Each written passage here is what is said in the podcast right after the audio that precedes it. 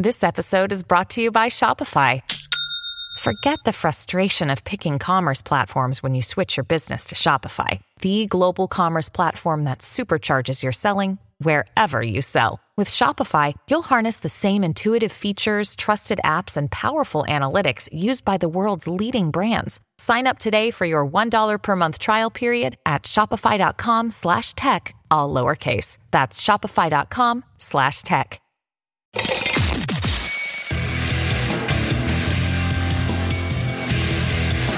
This is Good, Good Morning Liberty.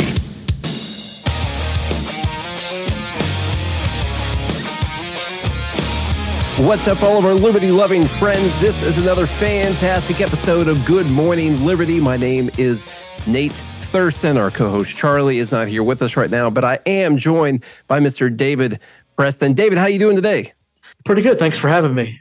I'm glad you were able to come on. Now, we were talking beforehand, you're going to be at Liberty Con here coming up in uh, what is it? A, a couple weeks from now, I'm pretty sure. Less than two weeks. Less than two weeks. It uh, starts uh, fri- uh, two weeks from this past Friday. Unfortunately, we're not able to make it this year. So I told uh, told our friend Brian I wanted to talk to some people that were going to be there and just kind of see the kind of stuff uh, that's going on. And you were telling me that you're on four different panels. But but first off, why don't you give everyone a, a nice introduction for yourself? I'm David. Hi, everybody. I the elevator pitch or the elevator uh, conversation mm. for my bio is I'm an international paper baby. I was born in a place called Gurdon, Arkansas. That's okay if you've never heard of it. If I hadn't been born there, I wouldn't have uh, ever heard of it either because I lived there a whole week. Uh, there's a bumper sticker in Texas called uh, that says, "I wasn't born in Texas, but I sure wasn't in a hurry to get here." That uh, bumper sticker describes me because uh, from uh, Arkansas, my family moved to uh, Dallas, Texas. From there, I moved to uh, uh, right outside of Memphis, Tennessee, and Mississippi, which, you know, I kind of adopted Mississippi as my home state because not only did I live there for seven and a half years, my formative years were there, but I also have family all over the state of Mississippi. But the longest place I've lived is in right here in Mobile, Alabama, where I'm currently located. The, this Mobile area, which is right along. If you don't know, not familiar with Mobile, we're the uh, birthplace of American Mardi Gras, right along the uh, the the Upper Gulf Coast uh, on the Gulf of Mexico. We're the older uh, the older sister city of uh, New Orleans. We were actually founded first, which is why Mardi Gras was started in Mobile because we were started here and uh, you know we were here before New Orleans ever ever got started. Yeah, I like we, we, those of us in Mobile. We like to to mention that whenever we can. I didn't I didn't know that. We all just learned something new, or I I just learned something new at least. Yeah, every, every, yeah. Everybody in New Orleans hates it when we mention that, so we have to bring it up every single time. But uh, uh, I went to uh, the University of South Alabama, go Jaguars, uh, as a political science major with a concentration in uh, pre-law. Uh, pretty much been a liberty-loving uh, individual my entire life. My uh, my dad uh, was a history major from Southern Miss. Uh, we didn't go to Six Flags and Disney World for summer vacations. We went to Civil War battlefields. Where I developed my love of history and politics and law. And you know, and from from there, you know, from then on, it's just you know, the rest is history. There, so they speak, so to speak, because I've been uh, really into politics and liberty. And you know, my political philosophy is I try to figure out the way to keep government out of it, uh, out of it, and that's the way that I usually support. Did you say that you've been, you've always had this kind of ideology, or did you develop into this ideology later on? No, pretty. Uh, I, well, you know, I started out as a uh, uh, as a conservative Republican. You know, uh, you know, I grew up in the church, so Christian social conservative.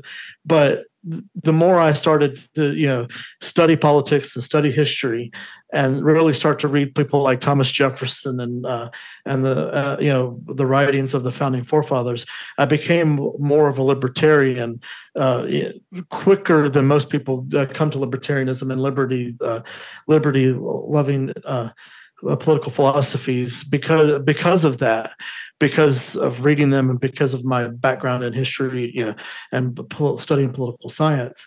But uh, like I said, I've always been a, a, conservative, so I've always been a limited government person, and it just you know it grew from from there. Now you're going to be on. You were telling me four different panels at LibertyCon. I saw one of them is called "The Challenges of Journalism: Finding Truth in a Sea of Opinion and Misinformation." Uh, I don't know. That sounds crazy. I thought everything I read in the news was true already. You know. So, uh, what kind of things do you think you guys will possibly find to talk about on that panel? Oh well, I'm sure there'll be something we can talk about. If not, we'll just make it up like the media does. but uh, but no, uh, uh, back in 2020, uh, early 2020, late 19, uh, 2019, I started a new site called BamaNewsNow.com. It's no longer in existence. Uh, I've thought about bringing it back. It's but I but uh, but uh, that's why I'm on the journalism panel because I was a uh, a journalist at uh, BamaNewsNow.com. Uh, but the whole point of that panel discussion is how do you combat misinformation and bias in the in the media and it goes back to the individualism and the uh, that is libertarianism. And as you as the individual consumer have to be the one to, to combat it to fight it because journalism in america has always been biased and always had misinformation. And I love to use this example. I go back to history a lot, so uh, you'll have to bear with me. If you read nothing but patriot newspapers back during the American Revolution, you would have never known the Continental Army lost the Battle of New York City during the American Revolution. Because then the, Patriot newspapers just didn't report it because it uh, didn't fit their narrative, it didn't fit their bias. So American journalism has always been biased, has always spread misinformation.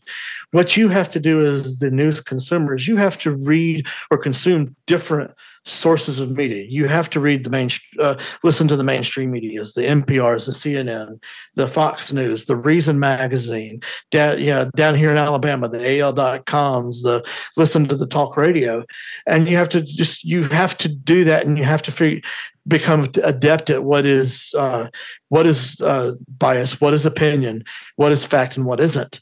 And it becomes and the more different sources that you consume, the easier it actually becomes to, to, to discern what is true and what is opinion and what is it, what isn't true. Like for example, I like to use this example for modern day area era. Mary Louise Kelly of uh, All Things Considered on NPR whenever she talks about the 2020 election and Donald Trump's uh, claims of the election being stolen, she will say every single time the false claims of the stolen election or the false claims of, uh, you know, the you know, it's just not true that the election was stolen in 2020, and I'm like. Uh, you know, she'll tell you that she's doing that because she wants to make sure that uh, that her listeners know that it's not, you know, that those claims are false but you also have to un- understand that 95 to 99% of the listening audience of NPR already believes that the election wasn't stolen. Even the conservative Republicans that listen to NPR uh, don't think that the 2020 election was stolen. So at that point, every t- single time she says that, it's you know the the false claims of elections being stolen. It's like that's you're pushing your belief structure, your opinion on your listeners by saying that because with the NPR audience, you can automatically make the it's a given that the audience of NPR believes that the election wasn't stolen. And at that point, you're just pushing a narrative, you know, pushing your your bias on your listeners. And every time the mainstream media says that the election wasn't stolen, it just completely discounts the fact that there were legitimate concerns of the rules being changed in the middle of the 2020 election that needs to be discussed by by courts and by states because of the pandemic it's kind of almost like the referees and uh, uh, the the refer the officiating crew in football allowing five downs instead of four after halftime or the baseball umpire allowing four strikes instead of three after the fifth inning in baseball. It's you know, uh, you know, are we going to have a discussion about the rules just being changed, or are we just going to say, well, the election wasn't stolen, so there's nothing to talk about? No, there's stuff to talk about, but you know, it's but when the media pushes that narrative and they do that with everything not just elections not just the pandemic but every everything that they report and uh, you know it, you know in local media it's if it bleeds it leads well that gives people the perception that there's a crime problem in their neighbor in their area when there may not really be a crime problem in their area. It's just it seems like there is because the media is reporting it more because that's the narrative that they're pushing because they want to get the ratings, they want to get the viewers, they want to get the clicks, they want to get the listeners. So, you know, we we as the consumer have to understand that and we have to basically filter it uh, through ourselves and figure out what's true and what's not. Do you think that things have gotten better or worse with social media uh, as it pertains to misinformation. I think in a lot of ways, I could point to something like community notes on X are a really good thing. And the fact that you can uh, read a lot of different opinions and also at the same time, misinformation, actual misinformation can travel a lot faster at the same time. It's still has got it's got to be better than just having a couple main outlets though, right? Oh, it's extremely better. Well, you know, like for example, if uh, you know, if, if it weren't for the internet, BamaNewsNow.com would have never existed but the uh, uh, but and it, I mean, it's in a lot of ways it's better with social media being there, in a lot of ways, and in some ways it's worse. And uh, but the uh, but you have, again you have to understand, it's like for example, in the year 2020, while I was waiting in line uh, to actually vote in the election, and uh, I was uh, talking to who was the person who was my city council person at the time, is you know the power of social media companies have to spread information. They have to be careful in how they they censor it how they monitor it moderate it and uh, but at the same time they also have to be careful on what information they allow on their platforms. You know it's like uh, you know 90% of the traffic uh, for bama news now when it was a when it was an entity came through social media. And you look you ask any of the uh, any of the the news media outlet they're going to tell you a vast majority of their traffic from to their websites or to their videos or are going to come through social media. And uh, so social media is a great way all you know great way in spreading information in a lot of ways. But then again it's a great way to spread misinformation like you said uh, and you know they've done things like the blue check marks uh, on Twitter or what's now called X. I'm old now, so it's you know it's always going to be Twitter to me. Uh, you know, Facebook has uh, you know has ways to uh, verification. So uh, uh, you know, so they have ways of making sure that the information that you're getting are from reputable sources. But at the same time, you have to again it goes back to the individual level. You have to ask yourself does this does it make sense that what this story is saying is true? Or do i need to go do a, a quick google search about this to figure out is it true or not? You know because if it's true it's not going to be just that one source that's going to be reporting. It. it's going to be 10 20 30, 100 sources are going to be reporting that same information, not just that one or two sources that may uh, that may pop up. Yeah, I see a lot of that still right now. I could make a whole job just uh, just trying to critique misinformation or fact check things on Twitter. I mean, you, you see so much. See, I just said Twitter, not X, right then. It's just a natural thing. Um, you can make a whole job just doing that. But uh, luckily, uh, I think Community Notes is doing a pretty good job at that right now. Um, I did want to. You, are on. You're on four panels, so you've got two that I think we could lump together here a little bit, where you're going to be talking about qualified immunity, and then another one where you're going to be talking about civil asset forfeiture. Uh, so when it comes to civil rights and policing, is that a pretty important thing to you? I'm, I'm guessing. Absolutely, absolutely. That's not because I'm anti-police. It's because I'm pro accountability and pro liberty, and yeah, pro especially individual liberty. And my approach to both of those those topics is really going to come from the same place, and that is, let's not let the perfect be the enemy of good. For example, civil asset forfeiture. There's something that we can do as states, as as uh, as uh, you know, policymakers that the policymakers can do with civil asset forfeiture that would severely curtail the what I consider abuses. A lot of uh, pro police people may not consider it uh, abuses, but uh, the abuses of the civil asset forfeiture system, and that is add loser pays to uh, to civil asset forfeiture. For example, in 2017, 79 uh, percent of all uh, of all civil asset forfeiture cases in the United States were decided in favor of the uh, of the of the state, where the state got to keep the property they were trying to seize. However, when you dig down into those numbers, 52% of those uh, of the you know of all cases were default judgments, which, which means the property owner just didn't even show up to court. They didn't fight it. They just said, you know, to heck with it, let them have it. That means about roughly half of all contested cases of civil asset forfeiture, the property owner was allowed to keep the uh, keep the property. The reason why you had about half of all case uh, all cases not even contested is because the value of the property was less than the cost of fighting the property or fighting the, the, the forfeiture.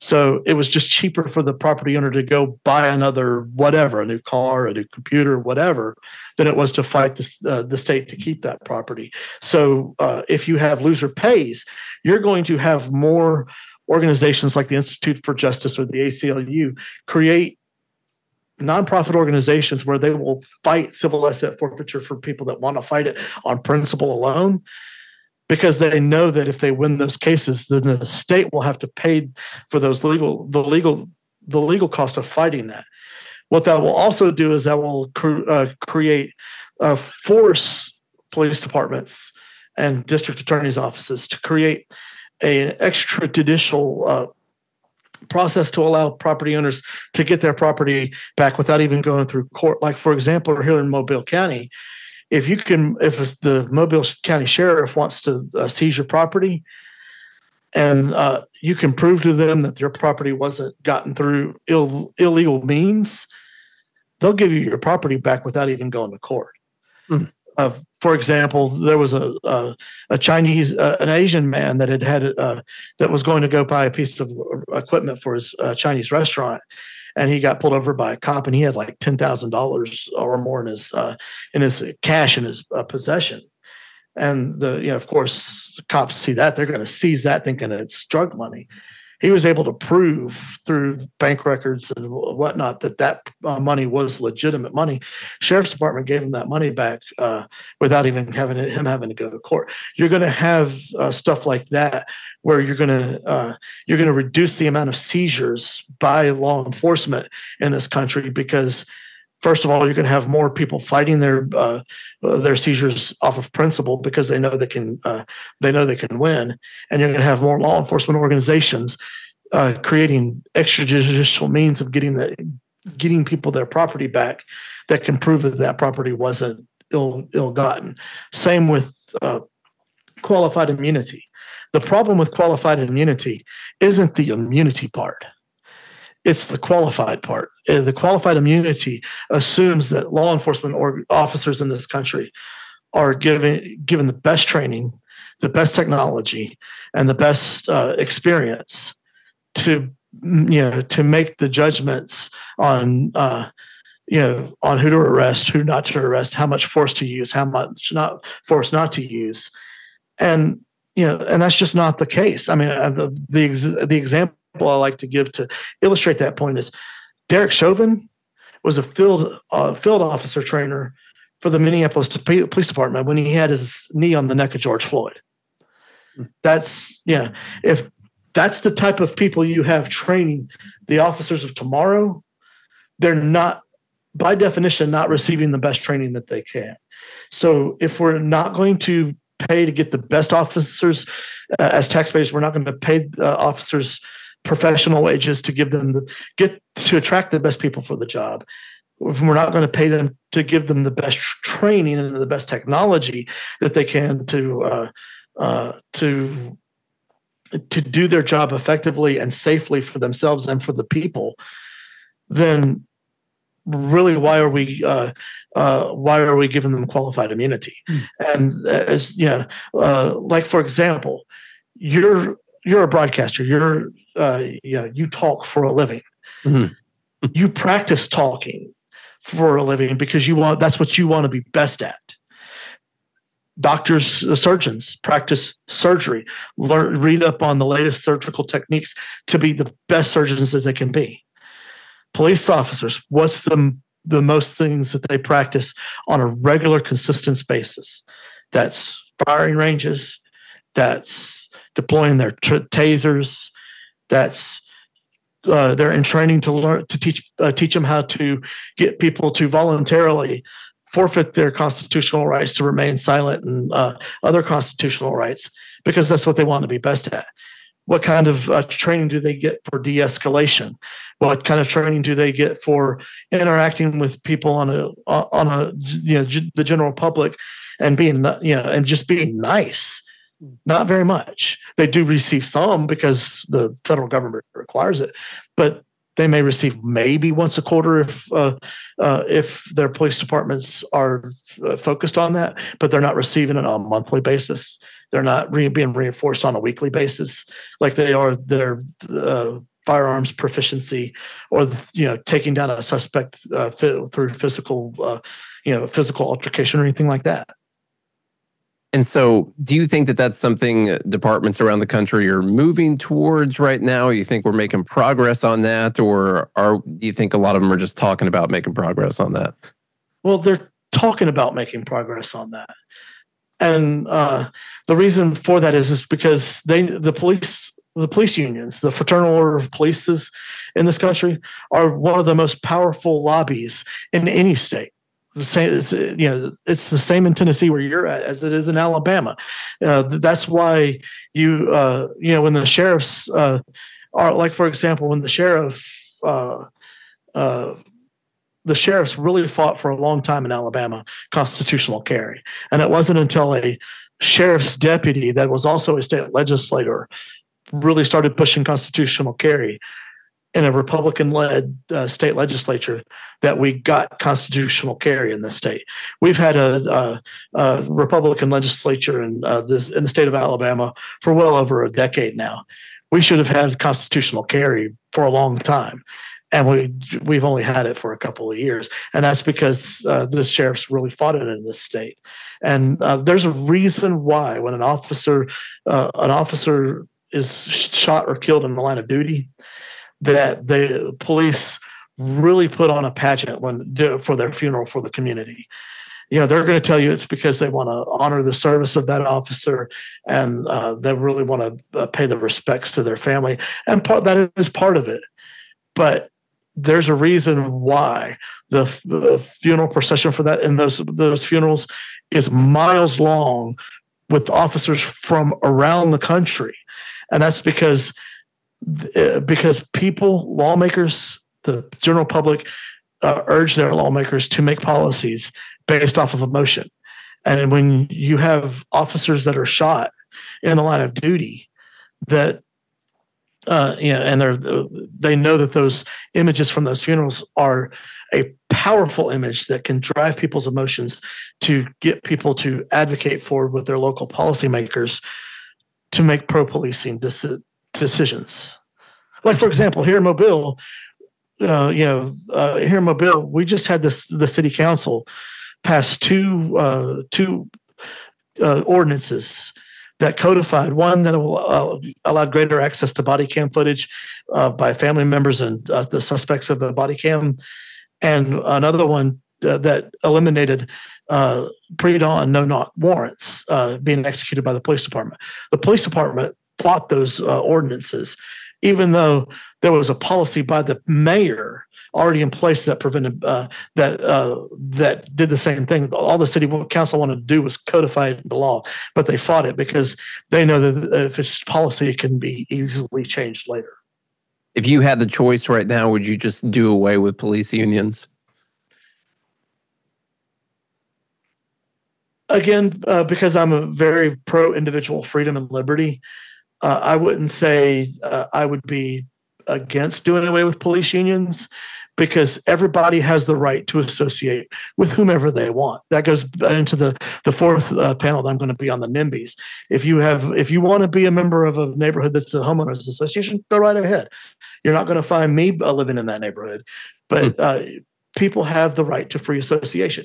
If police officers want to go form a police union, so that they can advocate for their uh, you know for policies for better pay, for better equipment, for um, for more time off, for better training. More power to them. I'm not opposed to that.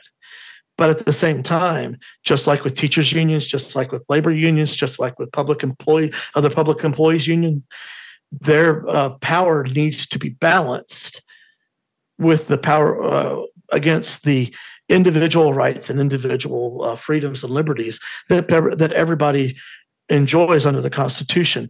The individual rights, individual liberties, and freedoms of everybody needs to be the driving factor of every policymaker in this country. And if uh, if you're a politician or you're an elected official in this country, and that's not your number one priority, you don't need to be an elected official, in my opinion. So you mentioned the NIMBYs panel uh, well, we got a few minutes. Why don't you tell me what that one's going to be about? That's going to be uh, basically people that are uh, uh, using the power of government to prevent things like Uber or Airbnb from moving into their neighborhoods. And I uh, I told I, I, told Students for Liberty that if they uh, and Brian uh, that if uh, they wanted me on that panel, as long as I could badmouth uh, homeowners associations, that I would be uh, that I'd be gladly on that panel. Because basically homeowners associations are free free people associating, but sacrificing stuff they people wouldn't even be willing to sacrifice to their own city governments or county governments just because it's their neighbors because they think oh my neighbors would never do that. But we see see hear so many horror stories about people uh, have battling their homeowners associations over the littlest of stuff that uh, you know that uh, it's like like for example i don't live in a homeowners association neighborhood. I live in a community action group neighborhood. Community our community action group is completely voluntary you can choose to pay, choose to be a member and pay your dues, or not choose to pay your members uh, be a member. But we do things. Are they do things like pay for security cameras in the neighborhood? We put a Mardi Gras uh, parade on every year for the uh, for the kids in the neighborhood. We do trunk or treat. We do some family family oriented events down at the neighborhood park. But uh, which is uh, but because it's completely voluntary, they're more community driven than they are power power trip uh, driven that would be the case in other homeowners association neighborhoods.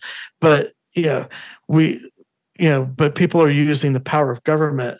Like for example one of our local uh, legislators um, here she owns the monopoly the, the major monopoly on uh, taxi companies in the uh, in in mobile.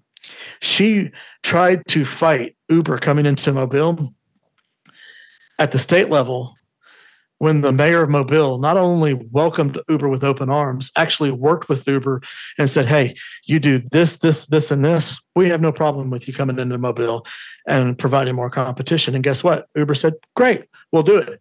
They did it. We haven't had any problems with Uber uh, with Uber in this city, except for the fact that the taxi companies didn't like the competition. And she tried to fight at the state level, but it didn't really catch uh, uh, uh, garner any traction, thankfully, and she ended up giving up that fight.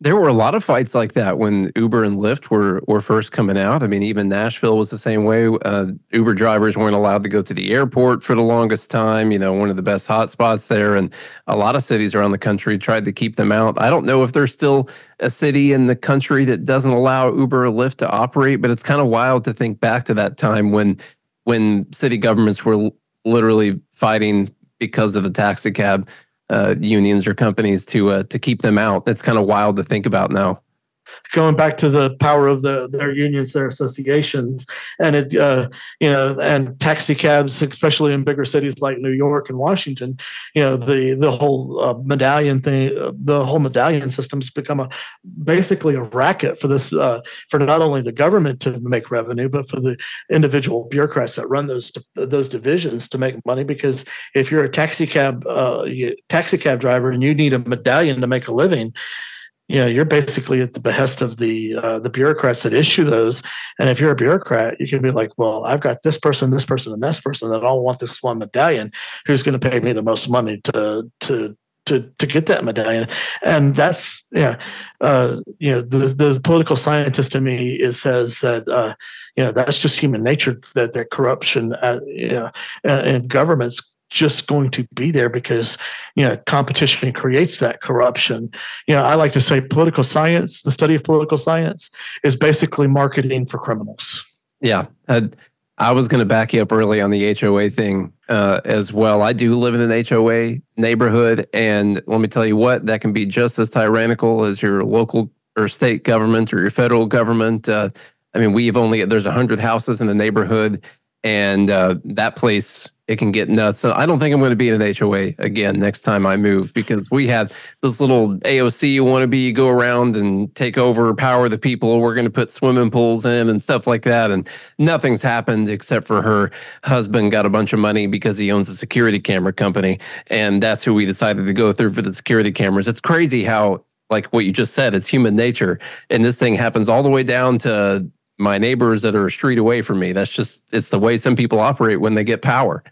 Yeah, well, we have a, a in the one of the suburbs of Mobile, we have a huge neighborhood called Lake Forest, and that homeowners association there is regularly either being sued by their uh, by the by the property owners in the neighborhood or suing the property owners because the property owners are organizing a, a resistance uh, campaign to get uh, the people that are on the HOA board off the HOA board because they they've become too corrupt or they've become too power hungry, and so uh, yeah, so it's just become a huge mess. And I when I bought my home, I was like, I don't want to be be involved in that. Just let me let me be, and then if I choose to join uh, join the the neighborhood association, I will make that choice voluntarily, and I do.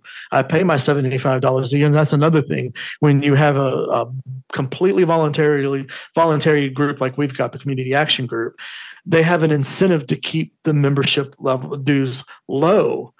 Because if they become too high there's nothing that they can do if you decide not to pay them because it's voluntary. Whereas with a homeowners association, you don't pay your homeowners association dues. They can put a lien against your property. They can sue you. They can actually foreclose on your home if you don't pay your HOA fees. And uh, so they have absolutely zero incentive to keeping your uh, your your dues low, zero. Whereas with the our voluntary group, they have every incentive to keep them low.